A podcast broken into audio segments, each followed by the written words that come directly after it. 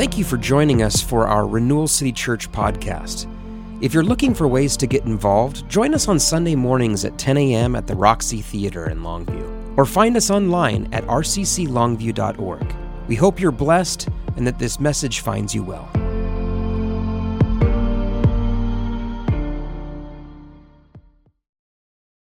Good morning. I'm James.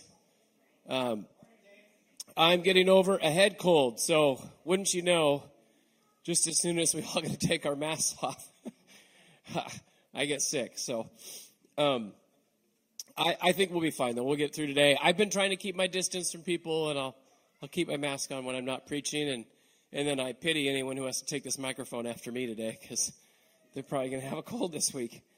Um, one of the nice things about having a cold for me is I can sing the lower notes.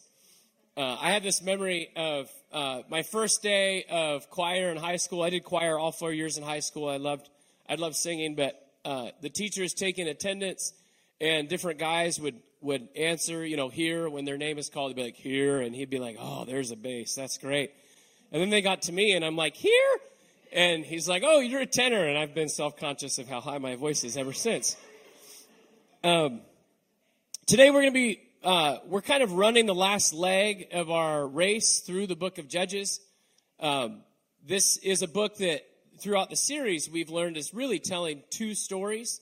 Uh, one of the stories that it is telling is through the judges that God raises up to deliver his people. And through these deliverers, God is, is telling the story, he's foreshadowing the story of, of the capital D deliverer, the, the one who would come and save his people once and for all deliver them from oppression once and for all, and this deliverer who would come and establish a kingdom that would last forever. And so that's one story that's be, being told through the book of Judges. And the other story that's being told through the book of Judges is a story of the people. It's a story of how quickly people can forget God. It's a story of how easily people are, are led astray. It's a story of how corrupted people can become how far the people of God have fallen. It's a story of the true oppressors of Israel. And we've learned throughout this book the, the biggest threat to Israel, the biggest oppressor of Israel, has turned out to be Israel. And this story is about the people, and this story is about us because we are people. We're all human beings here. And so this story is it, the authors of these stories intended for the audience to hear the stories and to engage in self reflection, to hear the stories of the failures of God's people and to reflect on their own fallenness, to see in the vices and the corruption of the people here in these stories to see their own their own trouble, their own sin. This revelation is meant to bring us to a place where we are crying out to God for mercy, crying out to God for this promised deliverer who can come and save us from the true oppressor. As the book of Judges has progressed, as we've been walking through it, those of you who have been with us on this journey, you know that as the story progresses, there are fewer and fewer versions of the first story being told. There are fewer and fewer deliverers coming on who are an effective sign pointing us to the true deliverer, Jesus Christ. And on the other side, there are more and more stories of corruption, of fallenness, of, of a desperate need for this deliverer. And it's like the message is increasing throughout the book of Judges. God's people need a true deliverer. These, these other deliverers are not enough. God's people are not truly free. They need a true deliverer to save them from themselves.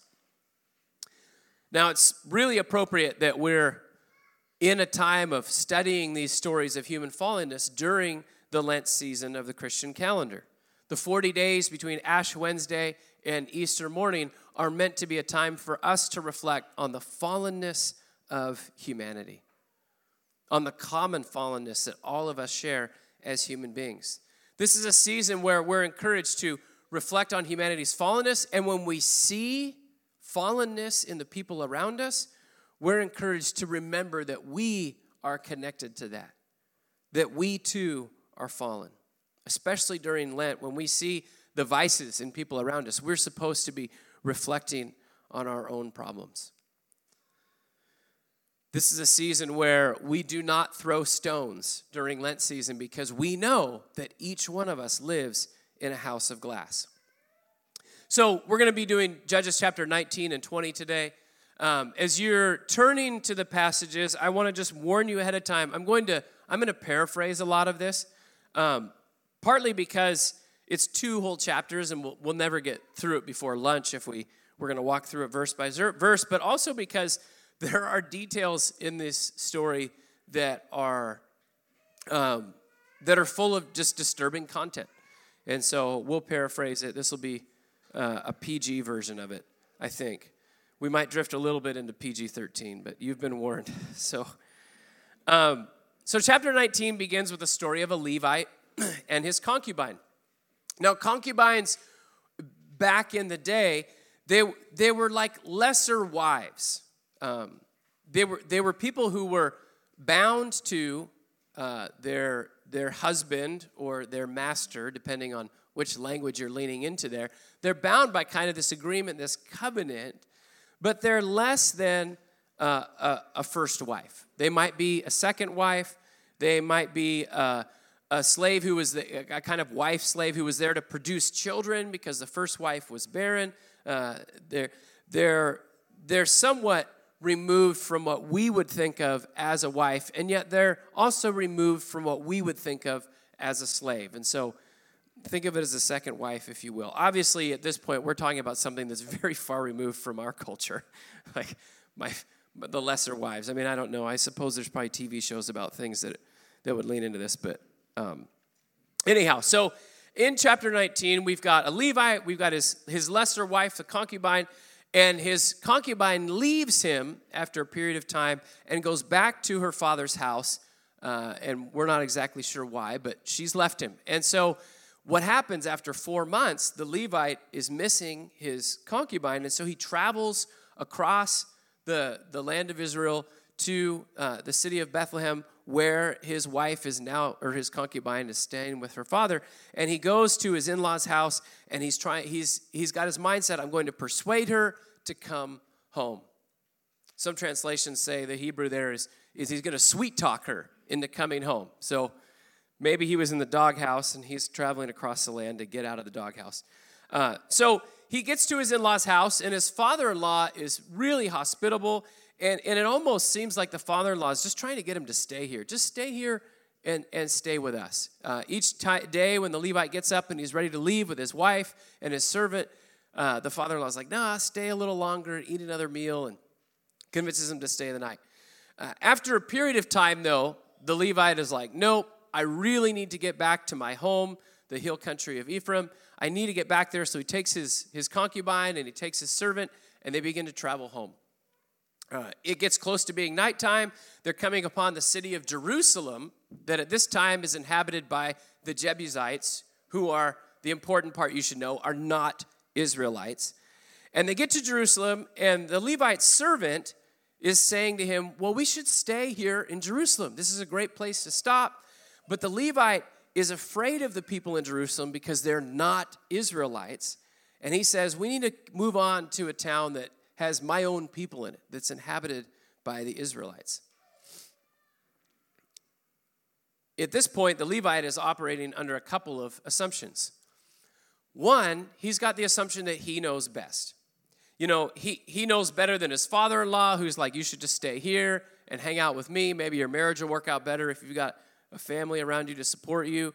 And he knows better than his servant who's like, we should stay in Jerusalem. Eh, he, he's convinced that he knows best. This is part of the story that I think is meant to challenge us a little bit in those moments when we're not listening to people around us who have input into our lives. Remember, this story is supposed to make us reflect on ourselves. How many moments do you find yourself walking through life just sure that you know best? And it doesn't matter what the people around you who care about you are saying, you're convinced that you know better. The other assumption that he's operating under is that his own people, the Israelites, are going to be uh, more moral, they're going to be more hospitable. It's going to be a safer place to stay than in, than in Jerusalem. Those Jebusites in Jerusalem are dangerous, but the Israelites, in whatever village I could come upon, these Israelites are going to be a safe place for me.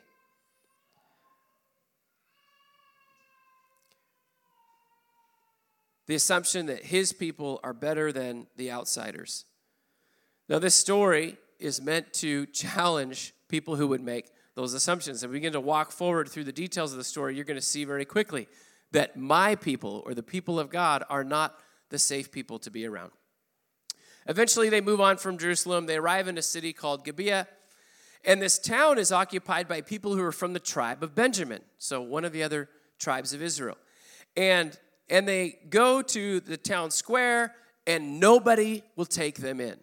And here right away, we're like, wait, what? What's going on here? His own people wouldn't take him in?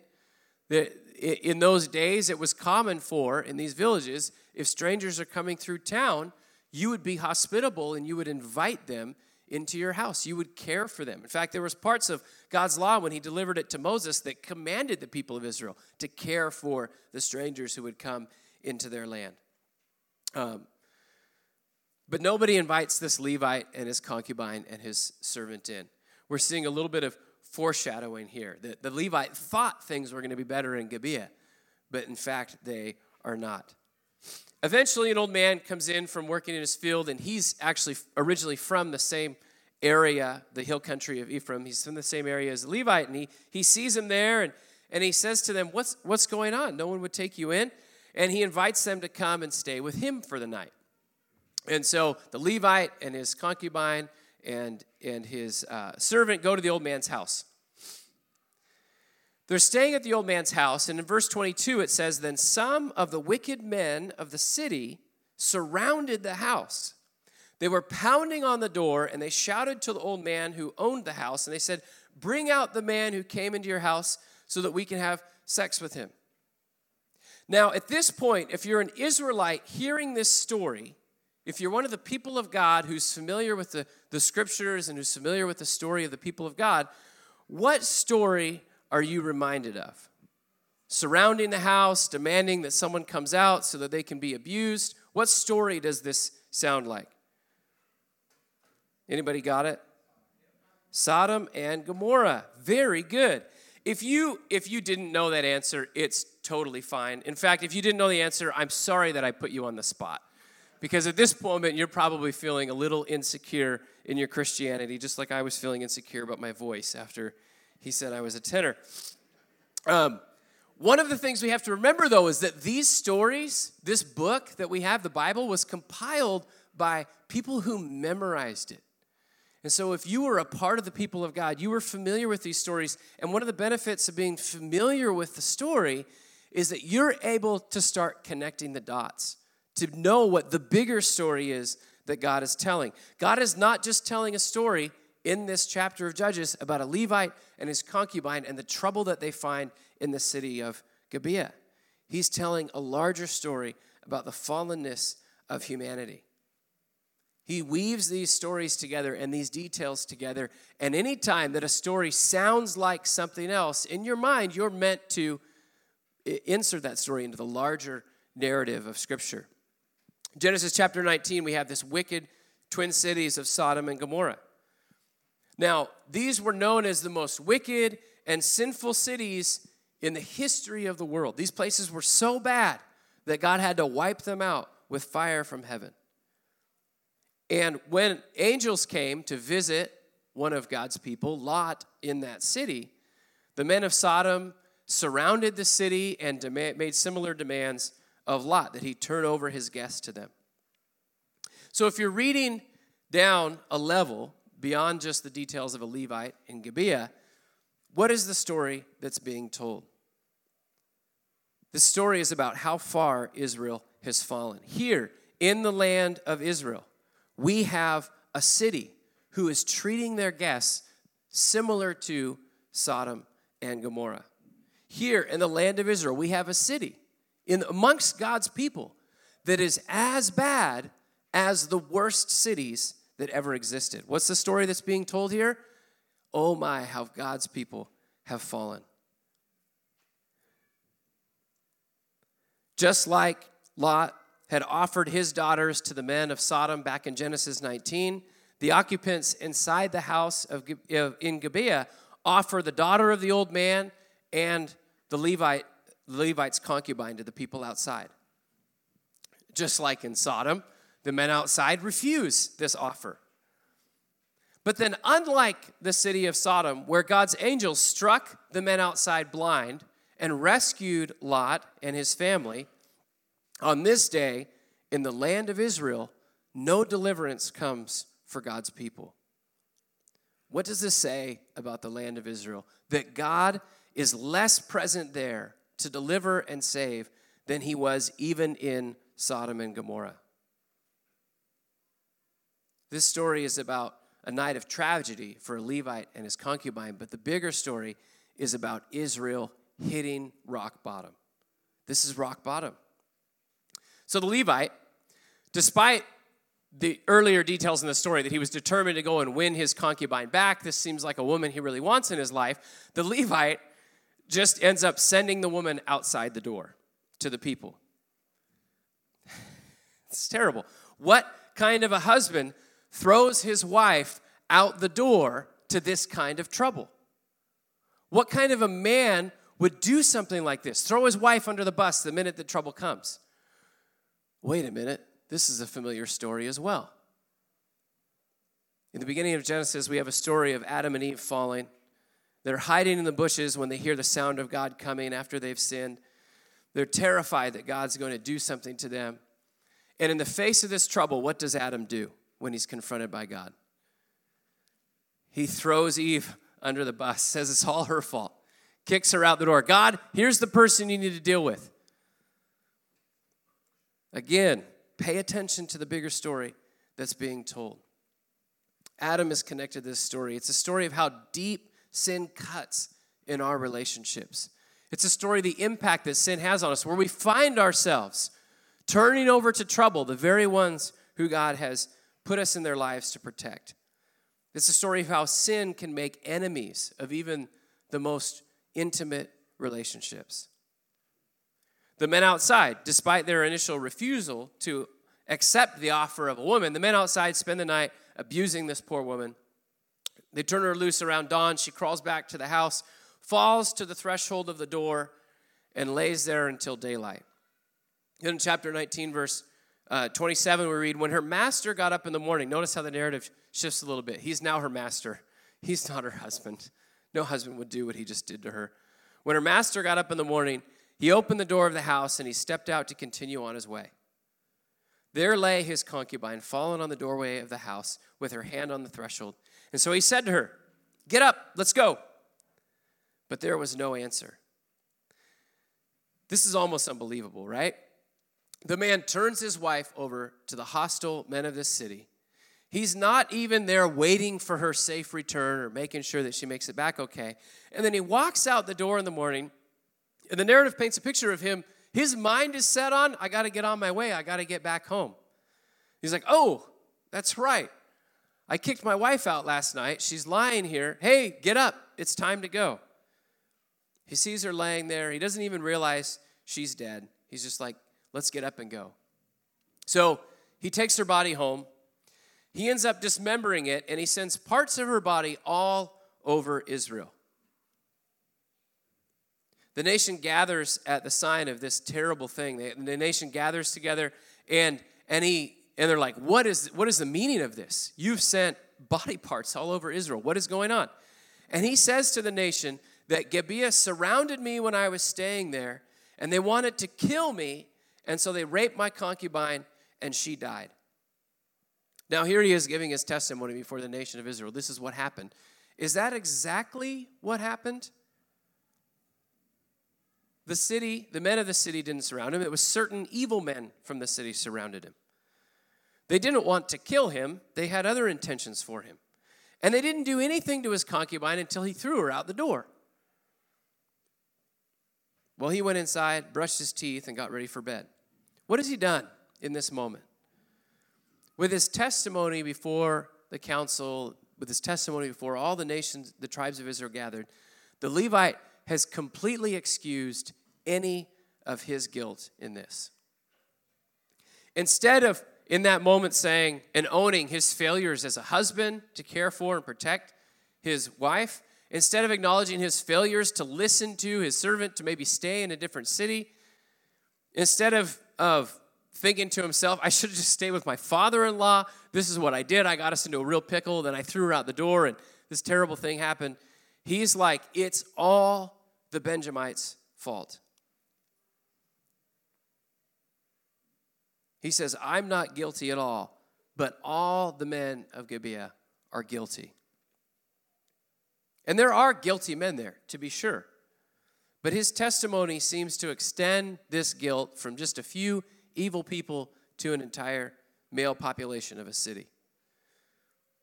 The council of the tribes decide that they are going to go and get vengeance on the city of Gibeah. The tribe of Benjamin isn't so quick to turn these men over, to turn this city over to them. And so it ends up being that all of Israel goes against goes to war against the whole tribe of Benjamin. Things are escalating quickly. One detail to note in this story as you read it is that the nation of Israel doesn't inquire of the Lord about what they should do until they've already decided to go to war. So they've decided to go to war, and the first time they're mentioned inquiring of the Lord, they ask the Lord, which of us should go up first to strike Benjamin? Now, this is important because the people of God, even today, are people who see themselves as, you know, inquiring of the Lord from time to time, of making decisions with the wisdom of God on our side and asking Him for guidance. And, and you know, we really are people who want to do what He tells us. And yet, this is sort of like asking the Lord, which hand should I punch with first? You've already made the decision in your heart to go to war. I just want to justify it now by asking the Lord, which hand to punch with first? The Lord says, send Judah in there first. Punch with that hand. Divine guidance can be so hard to discern when our hearts are already committed to certain causes. I mean, any of us who have ever been in love with someone trying to ask the Lord if this is our person know exactly what I'm talking about. It's pretty rare that we have the presence of mind to hear the Lord say, No, that one's not right for you when you're completely infatuated. The people of God rush to judgment based on some incomplete truths. They commit themselves to vengeance, and what they end up doing is massacring the entire tribe of Benjamin. They kill 25,000 fighting men. They sustain some heavy losses themselves, and, and they kill 25,000 fighting men. And then, with no fighting men left in Benjamin, they begin to go throughout the territory of Benjamin, village by village, town by town, and they kill everyone. They burn the villages, they kill everyone, even the livestock. So when they say everyone, we're meant to read everyone there women, children, the elderly, the defenseless, the disabled, the livestock, the household pets. They burn it all to the ground. Total annihilation. Not just for the wicked men of the city, not just for the guilty parties, but for every innocent person caught in the crossfire. Massacred by their own Israelite brothers and sisters. Brothers. The brothers are the ones doing this. The women in Israel are off the hook in this one, I suppose. This is the kind of justice that an appetite for vengeance delivers.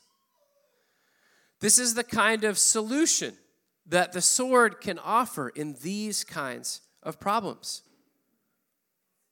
This is the kind of justice that humans achieve when they play the role of judges. This is not the justice of God. This is not the kind of justice that delivers humanity from the tragedy of fallenness and restores them to reconciled relationship with God and one another. That justice is only achieved by grace.